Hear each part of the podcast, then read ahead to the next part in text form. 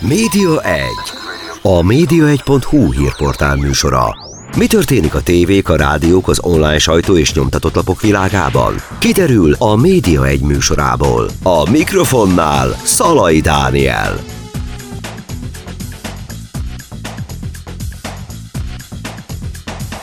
Köszöntöm Önöket a Média Egyet hallják. A műsorunk a média világával foglalkozik, ezúttal egy kicsit kitekintünk ebből, de azért mégiscsak majd, ahogy hallani fogják, maradunk a média közelében. Vendégem tehát Gáspár Ágnes, címzetes egyetemi docens, a Metropolitan Egyetem protokollszak vezetője. Köszöntöm Ágnes! Én is köszöntöm a hallgatókat is, és nagyon köszönöm a meghívást. Ugye itt elsőre olyan furcsának tűnhet, hogy hát hogy kötődik egymáshoz a média, meg a protokoll, de hát valójában van egy nagyon szoros kapcsolat. Ugye az egyetemen is van egyetemi keretek között média oktatás, és hát kapcsolódik ehhez protokollképzés is. Hogyan illeszkedik egymáshoz a kettő? Nagyon sok rétegűen, úgyhogy nagyon jó a kérdés. Magához az oktatáshoz is úgy ízesül, hogy a protokoll szakma és a rendezvényszervező szakma elképzelhetetlen a média kapcsolatok nélkül. Tehát a PR marketingje egy rendezvénynek, vagy egy állami protokoll rendezvénynek, vagy egy protokolláris rendezvény, akár egy multinál is, elengedhetetlen a sajtókapcsolat, és az, hogy, hogy hírt tegyünk belőle. Tehát, hogy a hír, a tájékoztatás az mindenféleképpen elengedhetetlen része. Tehát, ha egy protokollos rendezvényszervező nem tud idézőjelbe bánni a médiával, akkor nagy a baj. Mert ugye a média, akarjuk, akar, nem akarjuk, az egy fantasztikus történet, és mindenféleképpen egy nagyon fantasztikus eszköz a kommunikációhoz. És a kommunikáció nélkül viszont nem tudunk élni. Tehát szoktam mondani, hogy lehet nem szeretni a médiát és a különböző médiumokat, de nélküle nem tudunk élni magánemberként sem, de maga a protokollos és a rendezvényszervező szempontjából sem. És hogyha megfordítjuk, tehát a médiások mennyire tudják a protokollt, hogyan kell beszélni, hogyan kell viselkedni egyáltalán, ki, hogyan és merre, mit, mit mond, mit, mit beszélhet? A másik oldalról is egy nagyon összetett probléma és helyzet az, amit tudunk elemezni, vagy bele tudunk csippenteni, mert ugye a viselkedés kultúra, a kommunikáció, az mindenütt jelen van. És a médiában pedig sokkal célirányosabb, sokkal jobban kirakatban van, és aki megjelenik a médiában, az megmérettetik tehát ott van a placon, és mindenféleképpen a viselkedés kultúrájával, mondhatjuk a nonverbális kultúrától kezdve a verbális vagy a vokális kultúrával kapcsolatban.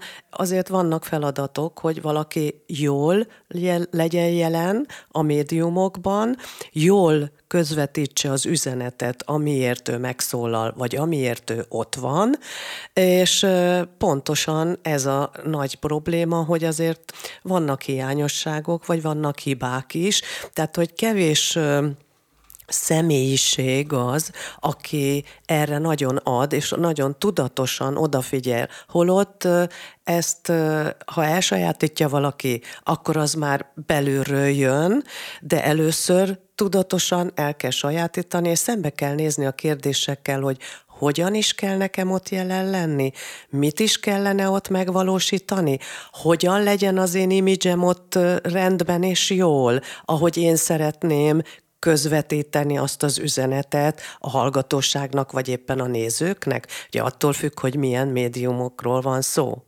Mennyire súlyos a baj? Tehát magyarán mennyire ismerjük, akár mondjuk mi újságírók, riporterek, műsorvezetők a protokolt, mennyire jellemző az, hogy ezt esetleg áthágjuk?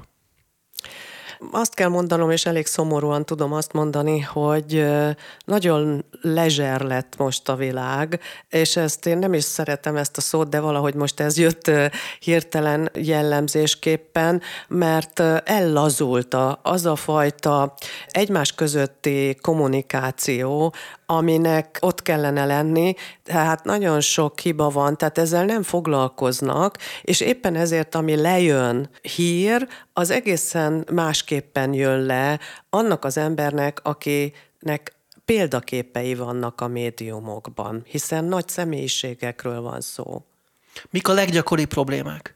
Attól függ, hogy kikről beszélünk, ugye? Tehát maga mondhatjuk, vegyük úgy, hogy a műsorvezetők például, vagy az újságírók, vagy például olyan közéleti ismert személyiségek, ugye?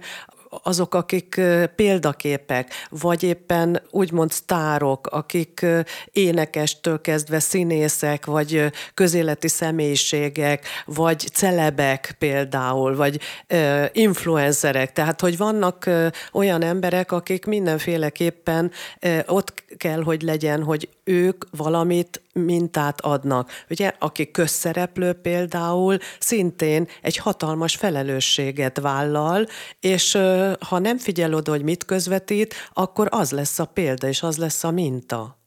És a leggyakoribb hibákra esetleg egy-két példát tud, de Ágnes mondani? Azt mondhatom, hogy például a nonverbális kommunikációban az öltözködés nagyon-nagyon. Akkor a jelrendszerek, hogy ülünk, hogy állunk, hogyan gesztikulálunk, a grimaszok, azok a, a mimikák, amiket nem biztos, hogy kellene oda tenni. Akkor utána pedig ott van, hogy a verbális kommunikáció, hogy hogy beszélünk, hogy a szép magyar beszéd, az is hozzátartozik a viselkedés kultúránkhoz, magához a kultúránkhoz, és az a fajta beszédstílus idézőjelben, ami manapság elharapozott, és nem csak a médiában. Igazából azt lehet mondani, és ezt én nagyon szomorúan tudom mondani, hogy az egész társadalomban, és nem csak a magyar, hanem az európai, vagy éppen a világ társadalmában valahol elmegyünk a durvaság felé, elmegyünk a slang felé, talán a, a, a minőséget hagyjuk el, és ezáltal az üzenet értéke is sokkal silányabb lesz hogyan kellene fölöltözni, mi a helyes. Vannak olyan műsorok, ahol, ahol mondjuk a lazaság elvárt akár, akkor ott mégsem mehetnek öltönybe, tehát ilyenkor mi a, mm, az átmenet ebben a, ebben a helyzetben? Mondjuk egy show műsorra gondolok például. Mindennek megvan a ha maga helye. Ugye szoktam volt mondani, hogy a szaunába sem öltönybe megyünk, és estéi ruhába. Tehát minden műsornak megvan a maga karaktere, természetesen. És ehhez kellene igazodni. De van egyfajta norma, amitől például nem lenne szabad elrugaszkodni. Például ezek a rövidújú ing például, ami mondjuk a protokollban nem annyira megengedett. Mondjuk egy, egy olyan műsor, ami, ami egy hétköznapi ö, életet mutat be, és ott valaki egy járok elő rövidújóban van, az természetes, de mondjuk ne legyen a riporter rövidújóba például. Tehát, hogy a mi kultúránkban ez az üzleti kultúrában, és ez nagyon fontos, hogy az üzleti kommunikációnak a, a példaképe is itt rombolódik esik valahol le, mert ezeket nem veszük figyelembe. Tehát akkor igazából például a nyakkendő. Ugye nem biztos, hogy kell nyakkendőt viselni, de viszont ha már igen, akkor azt jól viseljük, hogy az addig legyen megkötve, ha valaki áll. Ha, ha a, meg van kötve, akkor a gombolása például egy ingnek, akkor zárt legyen a gombolása. Nem az, hogy ki ö, gombolom, ki lazítom, és akkor a nyakkendőt is meglazítom, és akkor olyan laza menedzser vagyok, vagy én vagyok a laza ö, riporter, vagy, vagy ö, éppen egy ö, olyan ember, aki mondjuk egy kerekasztal beszélgetésben ott ülök, és elmondom, hogy mi a tut és mi az, ami nagyon fontos általam, és ítélkezek is, és közben pedig a, a nonverbális megjelenése nem ad hitelességet ahhoz, amit mond. Tehát nagyon harmóniában kell lenni önmagunkkal, és azzal, amit mondunk, mert különben akkor elveszítettük azt, amit szeretnénk közvetíteni. Van ilyen egyébként a, mondjuk a magyar médiában, aki teljesen megfelel ezeknek a elvárásoknak? Aki mondjuk úgy, hogy hibátlanul áll mindenhez? Vannak, vannak, vannak jó példák minden szempontból, és nagyon-nagyon örülök akkor, és igazából a néző, aki megnézi, ránéz a képernyőre, vagy éppen egy online felületre, ott is a fotók ott vannak, vagy egy online rádió-televíziós közvetítés, vagy műsor kapcsán, hogy akkor mindenféleképpen azt mondja, hogy akkor jó, mert ő fel akar nézni arra. Igaz, hogy egy a sok közül. Tehát ez is egy vitatott kérdés, hogy mindig azt mondjuk, hogy, egy, hogy közülünk való, de mégis valamiért ő ránézünk föl, és azért őt vesszük egy, egy mintának. Tehát ennek a pici distancnak meg kellene lenni, és nem alá öltözni is, és alá verbális kommunikációt használni. Mert óhatatlanul is valamit diktál az a személyiség, akit szívesen meghallgatnak. Tehát egy kultúra közvetítője az, aki a médiában megjelenik külföldi protokoll mennyire tér el a magyartól, tehát hogyha mondjuk egy külföldi tévécsatornát néz Ágnes, ugye szokott is külföldre járni Bécsbe, Igen. akkor biztos van egy összehasonlítási alapja ezzel kapcsolatban, hogy mennyire vagyunk mások ilyen szempontból mindenütt vannak hibák, és sehol sem tökéletes sajnos, de arra törekszünk, és nem arra, hogy inkább ellazuljon és trehányabb legyen a, kommunikáció. Nyugatabbra azt kell, hogy mondjam, hogy ha nyugatabbra nézünk, akkor egyre szorosabb, és egyre jobban betartják a hibák ellenére, mert ott is vannak hibák, mindenféleképpen ezeket a rendszereket és ezeket a viselkedéskultúra elemeket. Gyakorlatilag egy kerekasztal beszélgetés, politikusok, ugye nagyon sok médiaszemélyiség, vagy éppen írók, költők, színészek gyakorlatilag összeülnek és egy témáról beszélgetnek, akkor ugye ott nincs is asztal, tehát látszik a lábuk is, az ülés olyankor nagyon jól tudja mindenki, hogy nagyon nehéz ülni, és hosszú ideig ott lenni, és ott úgy jelen lenni, és valahogy a, mégiscsak sokkal fegyelmezettebbek, sokkal jobban az a, a testtartásukkal is valahol természetesebben ott vannak, mint mondjuk egy magyar kerekasztal beszélgetésben. Tehát nekünk ezt még egy picit kell gyakorolni, vagy egy picit jobban tudatosítani, hogy hogyan is csináljuk.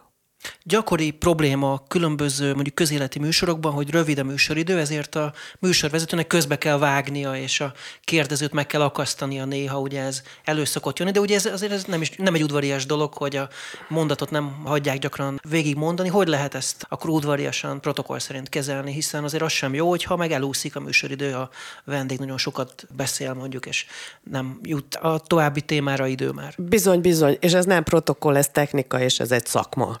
A riportalajnak az a dolga, hogy beszéljen, fecsegjen. Ha csak igen, nemet mond, az rosszabb a riporternek, azt ugye tudjuk. Én is oktatok egy televíziós társaságnál is viselkedés kultúrát is, meg ugye kicsit két kommunikációt is. Tehát a, a riporter az mondja, mondja, mondja, jobb esetben, de viszont a technika pedig a riporternek az a lényege és az a feladata, hogy amikor a riport alany levegőt pesz, és közbe akar szólni, akkor gyorsan vágja el, mert hát ő a főnök, neki kell irányítani, tehát nem lehet, hogy elússzon egy téma, mindenféleképpen akkor ez nem az udvariasság helye. Ugye az is gyakori, hogy egy kevésbé rutinos személy bekerül egy interjú helyzetbe, és lámpalázzal találja magát, akár már előtte szembe, tehát nagyon ideges, hogy hogy fog történni, mi fog történni.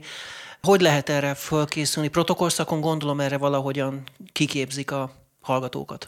A lámpaláz megelőzésében az első lépés, hogy tudjuk, hogy miről beszélünk. Ha nem tudunk témához hozzászólni, akkor eleve a lámpalázat már nem tudjuk leküzdeni, tehát nem tudunk magabiztosak lenni. Ha nem vagyunk önazonosak, nem tudunk hitelesek lenni, akkor ne akarjunk semmilyen szinten ott lenni egy ilyen helyzetben, mert akkor, akkor csak belesülünk.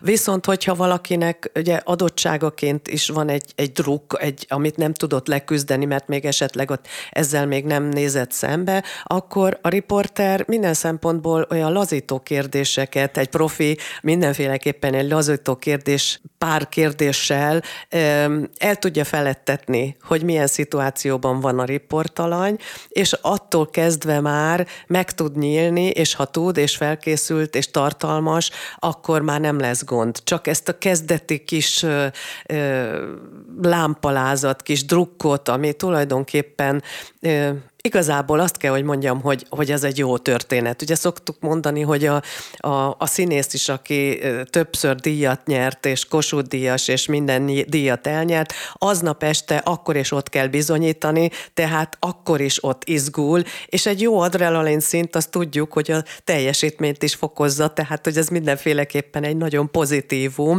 bizonyos szintig. Hát hogyha ezt túllépjük, és már akadályozza azt, hogy egyáltalán meg tudunk szólalni, hogy tudunk-e gondolkozni a témával, hát akkor viszont pehünk van, ott már nagy baj van. És egyetemi keretek között erre hogyan lehet felkészülni? Van valamilyen mondjuk, én tegnap láttam egy filmet, a Vita című filmet, ahol, ahol táncoltak a vita előtt, annyira izgult a szereplő, hogy azt mondta, hogy akkor most táncol, és mobiltelefonjáról ott valami kis lazítózenét játszott be. Van-e valami forté, amit mondjuk Ágnes szokott javasolni a hallgatóinak?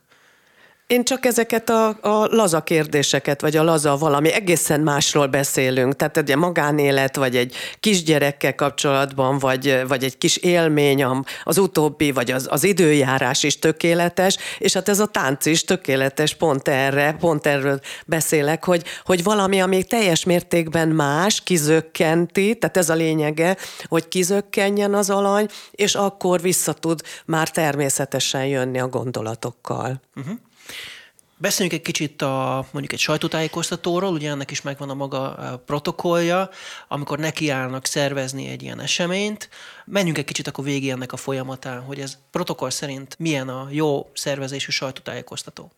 Az a jó, hogyha eljön a sajtó képviselője, ez a cél, és az a jó, hogyha tud mondani valamit. Tehát csak akkor érdemes sajtótájékoztatót szervezni, hogyha hírértéke van, nagyon ütős hírértéke van annak, amit szeretnénk elmondani. Természetesen hát az életem folyamán ugye Európán belül nagyon sok sajtótájékoztatót szerveztem még Magyarországon is, amikor nagyon sok rendezvényt szerveztem, tehát gyakorlatilag ezzel indult indítunk, tehát máskülönben nem érdemes, maximum akkor egy sajtóközleményt kiadni, de akkor az egy másik műfaj.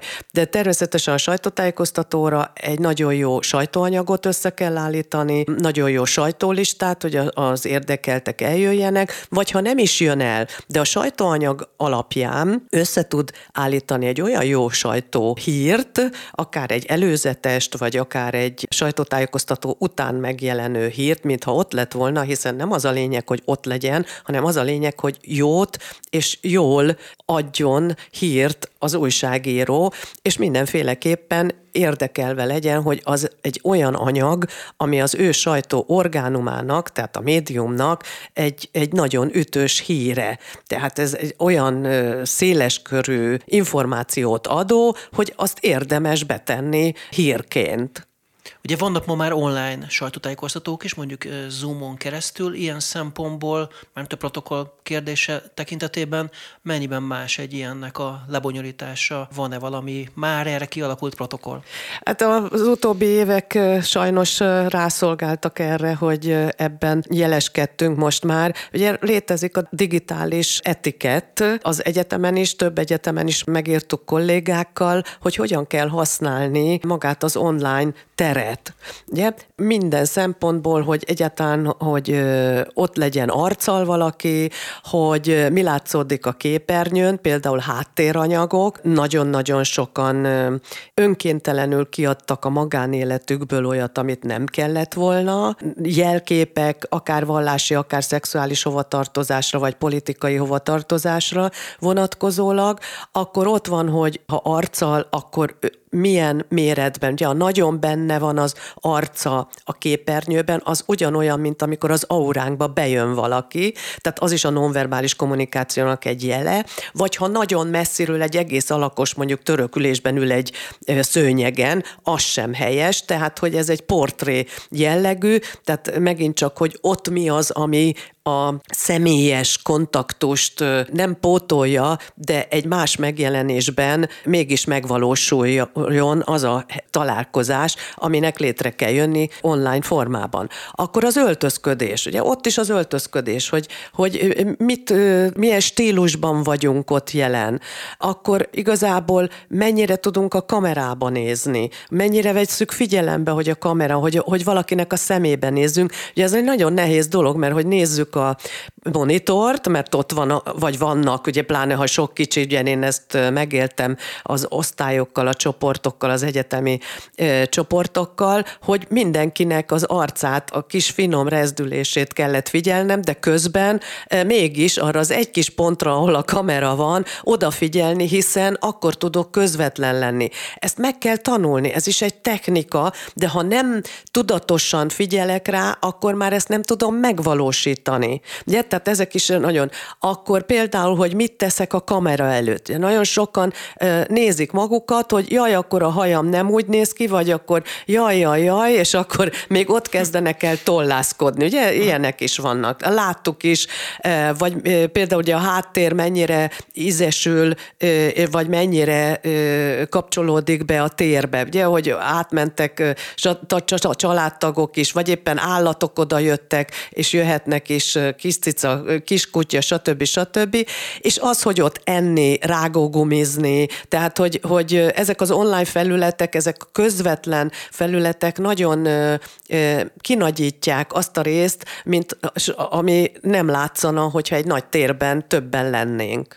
Most tartunk egy icipici kis szünetet Gáspár Ágnes, címzetes egyetemi docenssel, a Metropolitan Egyetem protokollszak vezetőjével, és aztán rögtön folytatjuk a Média egyet. Maradjanak velünk. Média 1. A média1.hu hírportál műsora. Mi történik a tévék, a rádiók, az online sajtó és nyomtatott lapok világában? Kiderül a Média 1 műsorából. A mikrofonnál Szalai Dániel.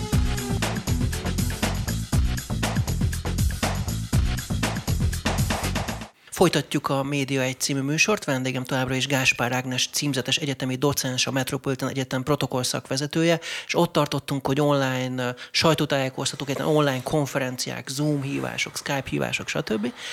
És ott eljutottunk oda, hogy akkor online etiket egyáltalán. És ugye nagyon sok ilyen közösségi média platform van, óriási viták folynak ezeken a felületeken, és nagyon sokszor az látszik, hogy a vitakultúránk valahogy nincs, nincs rendben. Egymást rögtön személyeskedően elkezdik támadni, ha nincs egyetértés, akkor egészen csúnya beszólások vannak.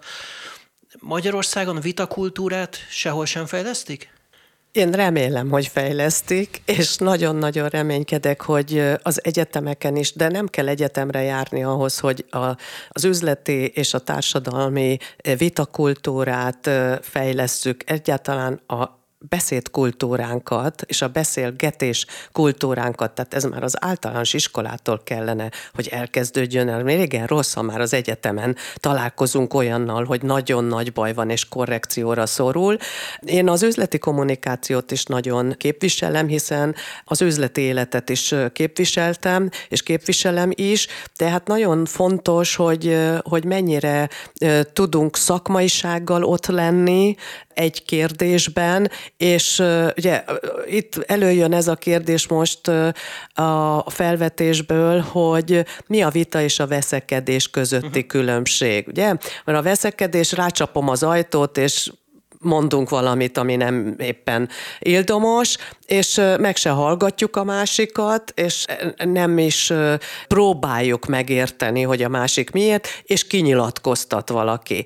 A vita pedig az ész érvek felsorakoztatásán alapszik, és hogyha jól belegondolunk, hányféle megoldása lehet egy vitának. Ugye ez is a kultúránkhoz, a viselkedési kultúránknak egyik alapja. Nem, mert hogyha azt mondjuk, hogy ész érvek, mindegyik meghallgatja a másikat, tehát a másikat is elfogadó, és a saját magam érvelését is érvényesíteni tudó emberről van szó, és akkor tulajdonképpen négy variációt is tudunk mondani így hirtelen, hogy vagy én megyek át a másik oldal, és azt mondom, hogy igazad van, vagy ő azt mondja, hogy igazad van, és akkor így is lerendezhetjük, vagy azt mondjuk, hogy közös, innen is van igazság, onnan is igazság van, és akkor valahol megtaláljuk középen, ha nem is 50-50 százalékban pont középen, de megtaláljuk azt a konszenzust, ugye, asszertív kommunikációval, hogy mondhatjuk ezt, a win-win effektussal, hogy mindenki jól jár, hogy tulajdonképpen akkor egy konszenzusra jutunk. A negyedik pedig mert olyan is van, mert az élet olyan, hogy igazából meghallgattuk egymást, de egyikünk sem hajlandó a másik ö, oldalára, vagy a másik érvét elfogadni, viszont tiszteletbe tartjuk. Tehát ez a fajta kultúra az, ami nagyon hiányzik, és ezeken a közösségi felületeken ezek a lájkajások és a, a megnyilvánulások egyszerűen számomra rémisztőek, mert nem akarom elhinni, hogy egy ország kultúrája ilyen szinten van, hogy a kinyilatkoztatás és a másiknak az abszolút figyelemben kívülhagyása és, és, és megalázása, tehát hogy csak úgy tudok győzni, hogy a másikat megalázom, ez nem egy vitakultúra. Tehát ezügyben az oktatásnak nagyon-nagyon nagy mértékben lenne, és van is felelőssége, és ha már itt tartunk, a protokoll, a viselkedés kultúra oktatása is nagyon-nagyon hiányzik a mai oktatási kultúrából, mert azt kell, hogy mondjam, hogy miután megszülettünk, már viselkedés kultúrában vagyunk, és nagyon fontos, hogy az általános iskolákban, a gimnáziumokban vagy a szakiskolákban is meglegyen, mert nem kell ahhoz egyetemet végzetnek lenni, hogy valaki az üzleti kommunikációban menedzselje magát. Holott ahhoz, hogy menedzselje magát valaki, ahhoz kell tudni a névjegykártya használattól kezdve tárgyalási protokoll, tárgyalási viselkedéskultúra, minden egyes jelét, hogy sikeres legyen. Enélkül nem lehet. Ez én tapasztalatom szerint, amikor én az egyetemistákkal találkozom, akkor jön elő, hogy hop-hop, mennyire szükség van arra, hogy a hazai üzleti szférában és a nemzetköziségben is érvényesítse valaki a saját imidzsét, figyelembe vegye a másik országból érkező, akár cégtulajdonos vagy cégvezető gondolatvilágát, kultúráját, mert ha ezt nem veszi figyelembe, akkor nem tudja megérteni, hogy mit miért mond, hogyan is kell ezügyben ö, ö, orientálódni, ugye? Mert elmondhatjuk, hogy manapság nem kell elmenni ma Magyarországról, hogy a világ összes nemzetével találkozzunk, hiszen itt van az internet által, ugye itt van mindannyian tapasztaljuk, érzékeljük, és van valamiféle mérése ennek, hogy egy adott ország állampolgárai mennyire udvariasak, mennyire előzékenyek, van valamilyen statisztika esetleg erről, hogy mondjuk a magyarok azok egy skálán belül hol helyezkednek el? Hát az udvariasságban ez is egy érdekes dolog, hogy a monarchia volt országai, ugye ez a köz, közel, közép-kelet európaiságban tulajdonképpen ellentmondásban is lehet gondolkodni, hogy mi még a kézcsókot is tudjuk alkalmazni bizonyos szinten, bizonyos körökben, akár fiatal, akár idős, de viszont, tehát szélsőségesek vagyunk, ezt szeretném mondani ebből, hogy, hogy van egy, egy, egy kultúránk, de viszont nem vagyunk következetesek, és nem általánosan. Vannak nagyon hát törvénytisztelő vagy jogkövetőbb nemzetek, mint mi vagyunk, és igazából sokkal udvariasabbak, akár egy sorbaállásnál is, ugye, hogy, hogy mennyire tiszteli a másikat, hogy nem megy az orra elé egy, egy, egy sorbaállásnál, pedig hát ez egy abszolút alapvető és nagyon pici kis hétköznapi momentum, de az udvariassággal mi nem vagyunk olyan nagyon rossz helyen, de nagyon jó helyen helyen se vagyunk sajnos. Még európai kultúrában sem. Megfigyelhető ez ügyben valamilyen akár pozitív, akár negatív irányú változás? Itt akár magyar lakosságot nézve? Van ennek valamilyen skálája, hogy most az utóbbi években mondjuk ez hogy alakult? Én, ha mint egyetemi oktatóként vagy trénerként is találkozom az egyetemistákkal, az egyetemi korosztályjal és a levelezősökkel is természetesen, akik fiatalok, de dolgoznak, vagy idősebb korosztály is, aki dolgozik és többedik diplomáját szeretné megszerezni. Azt kell, hogy mondjam, hogy én úgy érzem, hogy az utóbbi pár évben egészen jól indult el a fiataloknak az a fajta igénye, hogy nekem jelzik, hogy nekik elegük van ebből a, ebből a nagyon zajos, nagyon káoszos világból, és én én, én, én boldog vagyok akkor, amikor erről beszélnek, mert én interjú voltatom is őket, hogy akkor milyen eseteket látnak, hogyan, merre, és elkezdenek gondolkozni, hogy az utcai viselkedés kultúra, a társadalmi viselkedés kultúra, amikor elmennek dolgozni, kötelező gyakorlatra például multihoz, vagy éppen a közférába, és akkor jönnek és mondják a tapasztalataikat, mert figyelnek és látnak, ugye magyarban milyen gyönyörű, hogy nem elég nézni, látni is kell, és, és észreveszik, és mondják, és fel vannak háborodva, és akkor ők is most már egészen másképpen viszonyulnak. Én nekem ez nagyon pozitív, és én ebben nagyon fürdök, és nagyon boldog vagyok, hogy valamiért az a küldetés, amit talán én is ilyen iratlan követként a, a téma, a protokoll és a viselkedés kultúra követeként tevékenykedek, valami eredménye van, és talán a jövő mégsem olyan szomorú, hanem, hanem egy kicsit rózsás, és az alagút fényében azért lehet fürödni. Az elmúlt évek egyik nagy változása, ami nekem föltűnt, az az, hogy egyre inkább tegeződünk, ugye különböző áruházakban ez kimondottan divat, gondoljunk csak ugye a kék, kék-sárga áruházra, ahol tényleg ebből gyakorlatot csináltak, a táblákon is mindenhol tegeződés van. Jó dolog ez? Protokoll szempontból nézve? Ez másféleképpen kell megközelíteni. Van egy cég image, és a cég image-nek az a karaktere, hogy tegeződik. És az említett cég is, és más cégek is vannak, amelyek tegeződnek. De például egy egészen más céget mondok, hogy egy gyorsétkezési lánc, akik bejöttek annó én már vagyok olyan idős, hogy ezt én megéltem, és el tudom mondani, amikor először ugye az ötödik kerületben megjelent, és természetesen amikor kiszolgálták a fiatal lányok, fiúk a vásárlókat, akik ugye akkor pénzesek voltak, nem annyira a fiatalok voltak, hanem a középkorosztály volt, mert az egy ilyen sik volt ott étkezni, vagy oda menni, és ott találkozni.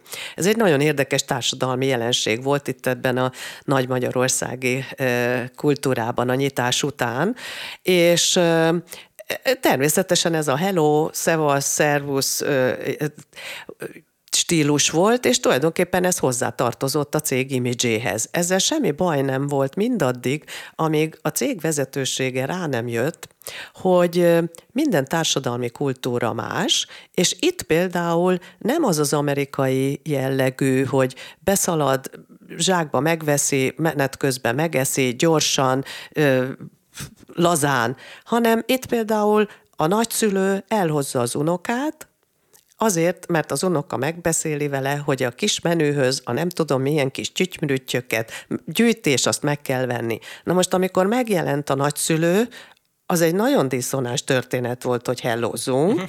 tehát az imidzset olyan mértékben kellett egy picit felülírni, hogy a valóság, amikor ott van a vevő, a vevőt kell kiszolgálni, mert abból élünk. Tehát már nem lehetett lehelozni a nagymamát meg a nagypapát, mert legközelebb nem jön el.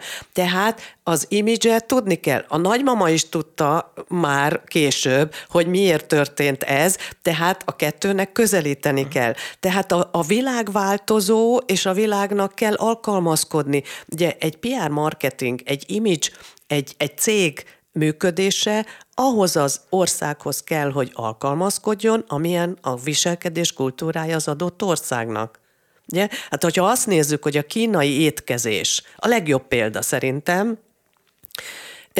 az a kínai étkezés teljesen más, mint a nagyvilágban, ami otthon van, Viszont, ha megnézzük a különböző országok étkezését, mindenhol az adott országra ízesítik a kínait. Mindenféleképpen kínai marad, de az adott ország ízlésének megfelelően mégis valamit oda tesznek. Hát tulajdonképpen ez az, ami az igazi gazdasági szempont.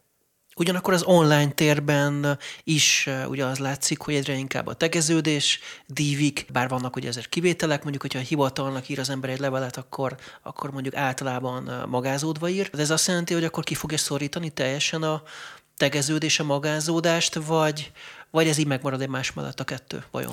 Biztos, hogy megmarad egymás mellett a kettő, az arányok esetleg változhatnak, csúszhatnak ide-oda, a hivatal, a közszolgálat és a hivatal az mindenféleképpen a magázódás. Tehát utána a levelezés az mindenféleképpen, és utána, hogyha a felek megegyeznek abban, hogy akkor mostantól tegeződünk, akkor az rendben van, de az nincs rendben, hogy nem tudjuk, hogy kitegezhet le kit, ki ajánlhatja föl a tegeződést, tehát ott már akkor, ha nincs viselkedés kultúránk, ha ez nem is nagyon nagy protokoll, hanem ez egy alapvető viselkedés kultúra, ugye, hogy a, az, az idősebb ajánlhatja föl, a főnök vagy a, a, a magasabb beosztású ajánlhatja föl, és a mi kultúránkban, nem győzöm hangsúlyozni, a nő. Ugye, de más kultúrákban ugye a nő státusz egész máshol van, ugye közel-kelet, távol-kelet, stb. stb stb. Tehát ezt ne is kezdjük el, de a mi kultúránkban, és hát ugye szoktam volt mondani, hogy hányszor van az, hogy a teremtés koronája, az oroszlán király, a férfi nyújtogatja a kezét egy nőnek, és még igéző tekintettel várja is, hogy mondja a nevét. Holott egyáltalán nem így kellene, hanem a hölgynek, a nőnek kellene nyújtani a kezét, és a férfinek kellene mondani a nevét. Tehát mindenféleképpen ez egy alapvető viselkedési szabály, és ezt nagyon kevesen tudják, de ezt, ha nem hozza otthonról, akkor az általános iskolába kellene ezt megtanítani, és megint ide jöttünk vissza, hogy a, a, a viselkedés kultúra oktatása nagyon hiányzik a ma Magyarország oktatási rendszeréből. És hogyan fog ez megváltozni a következő években is? Most magára a protokollra gondolok, hogy van-e még valamilyen trend, ami, ami megfigyelhető? Most túl a tegeződés, magázódás kérdésen például. A viselkedéskultúra protokoll nem változik meg oly nagyon, mert szükség van rá. Én csak ahhoz tudnám hasonlítani, hogy ezek olyanok, mint a kressz szabályok. Ha nem lenne kressz szabály, mert ott is milyen módosítások vannak, az egyirányú utca, a zsák utca, meg a kétirányú, meg a jobbkész szabály, stb. vagy balkész szabály, ugye attól függ, melyik országban vagyunk. De az, a, a kressz szabályok nélkül egyszerűen káosz lenne a világban, vagy az utcákon, mint tudjuk, van is, hogyha elromlik mondjuk egy lámpa, egy kereszteződésnél. Tehát ezek a szabályok, ezek mindig is nagyon jók arra, hogy mi mindig tudjuk, hogy minek kellene történni, és akkor annak megfelelően sokkal jobban, ö, olajozottabban történik az, amiért mi találkozunk. Mert azt azt mondjuk most ki bátran, hogy a viselkedés kultúra szabályai és a protokoll ugye a diplomáciába, közszolgálatba, közigazgatásban arra valók, hogy eszközként ö, használjuk a kapcsolatrendszerekben, tehát egy rendezvényen, egy diplomáciai találkozón, vagy egy magánéleti találkozón. Tehát ezek csak eszközök ahhoz, hogy közvetlenül és sikeresen tudjunk egy tárgyalást, egy kapcsolatot létrehozni. Ágnes, önnek hogy jött a protokoll téma annak idején az életébe, hogy került ebbe bele ebbe a területbe? Én elmentem Magyarországról, férjhez mentem, és Ausztriába és a német nyelvterületeken szerveztem és rendeztem, vezettem olyan projekteket, amik művészeti jellegűek, és tulajdonképpen két oldalról. Az egyik a profitorientált rész volt, és hát nagyon fontos volt, hogy sikeres legyen, német nyelvterületeken utazó projektek, a másik pedig a diplomácia, kollégium hungárikumok, Bécs és a nagykövetség, a magyar Bécsi nagykövetség, Szövetség, illetve a, a berlini, és uh, tulajdonképpen ezekből a rendezvényekből uh, adódóan kellett nekem megtanulnom, német nyelvterületeken mondhatnám poroszos nevelésben volt részem, hogy, uh, hogy mitől lesz sikeres egy tárgyalás, mitől lesz sikeres egy sajtótájékoztató például, ugye ezzel kezdtünk, hogyan, hogyan kellett diplomáciában lépkedni, és hogyan kell kapcsolatot szerezni, hogyan kell a kapcsolatokat ott ápolni, akár egy meghívó megszerkesztése, vagy éppen egy műsorszervezése, vagy hogyan kell fogadni a vendéget. Tehát ezek így jöttek, és hát éppen ezért is a protokoll rendezvényszervezést és protokollt még, még egy Salzburgi külön oktatásban is még megtettem, és részt vettem, és elvégeztem nem csak a művészeti menedzsert, ami másoddiplomás képzés volt korábban, mert nagyon fontosnak tartottam, hogy ezeket az eszközöket elsajátítsam, mert enélkül nem lett volna sikeres, és hát el tudom mondani, hogy sikereket éltem meg. És mit jelent önnek a protokoll, mit hoz az életébe ez a kicsit egy ilyen rendpártiság? Vagy ezt hogy kell elképzelni ilyen szempontból, hogy akkor élére állítva a könyvek otthon a könyvespolcon mondjuk, vagy, vagy ez egy sztereotípia, és azért nem így van?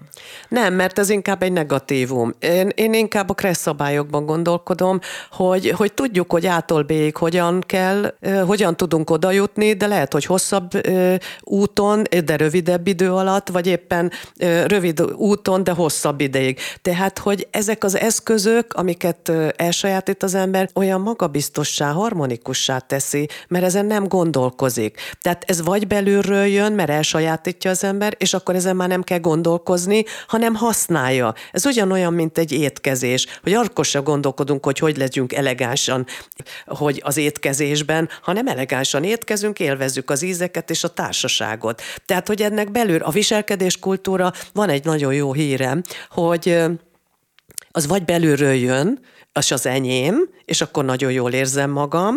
Ha viszont valakinek nincs, ez fejleszthető, tanulható egy egész életen keresztül. Úgyhogy ezt kívánom mindenkinek, csak hogy egy picikét tudatosan gondoljon erre. Ágnes, nagyon szépen köszönöm, hogy bejött ide a média egybe hozzánk, és mindezt elmondta. Nagyon köszönöm a meghívást. Ez volt a Média egy mára, egy hét múlva jelentkezünk ismét. A vendégem Gáspár Ágnessel készített beszélgetésünk visszahallgatható a média1.ról és a webcast.ról, Spotify-ról, iTunes-ról és körülbelül 15 rádióban hallható ez a beszélgetésünk. Hallgassák meg tehát újra, hogyha lemaradtak az elejéről. Ennyi volt a Média egy mára. Köszönöm a figyelmüket, viszont hallásra Szalaj Dánielt hallották.